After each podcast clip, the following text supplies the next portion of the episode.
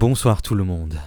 C'est la ressource la plus précieuse que l'on possède, celle qui nous appartient aussi, a priori du moins, car elle est en fait un luxe. Chaque jour elle se renouvelle, et pourtant on n'en fait pas ce qu'on veut. Cette ressource, c'est le temps. Notre temps, on le vend. De deux façons au moins. La première et la plus évidente, c'est en travaillant, bien sûr, car on n'est pas rémunéré que pour ce qu'on produit, mais aussi pour le temps qu'on passe à produire. Je l'ai dit dans un épisode récent, ça correspond déjà à environ 40% de notre temps éveillé. La deuxième façon dont on vend notre temps, qui ne nous appartient pas vraiment, c'est en subissant des publicités à la télé, à la radio ou sur Internet, quand on s'en tape entre deux clics, ou au milieu de vidéos qu'on regarde pour s'informer, se distraire ou faire passer le temps. Parce que le pire, c'est que quand on ne le vend pas notre temps, eh bien on le perd parfois. On regarde des trucs sans intérêt, on en lit, on en écoute, on fait passer le temps, on attend.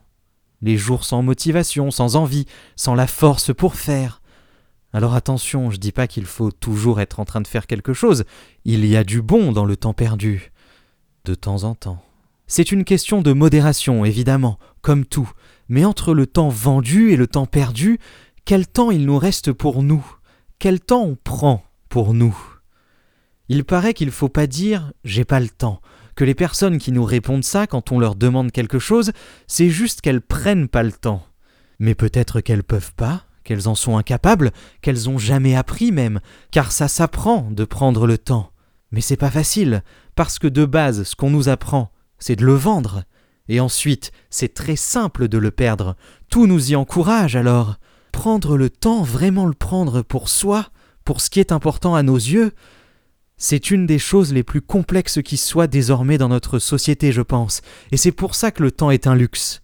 Dans l'absolu, on a toutes et tous quoi, une quinzaine d'heures devant nous chaque jour quand on se lève Mais en réalité, combien de ces heures nous appartiennent vraiment? Bonne nuit.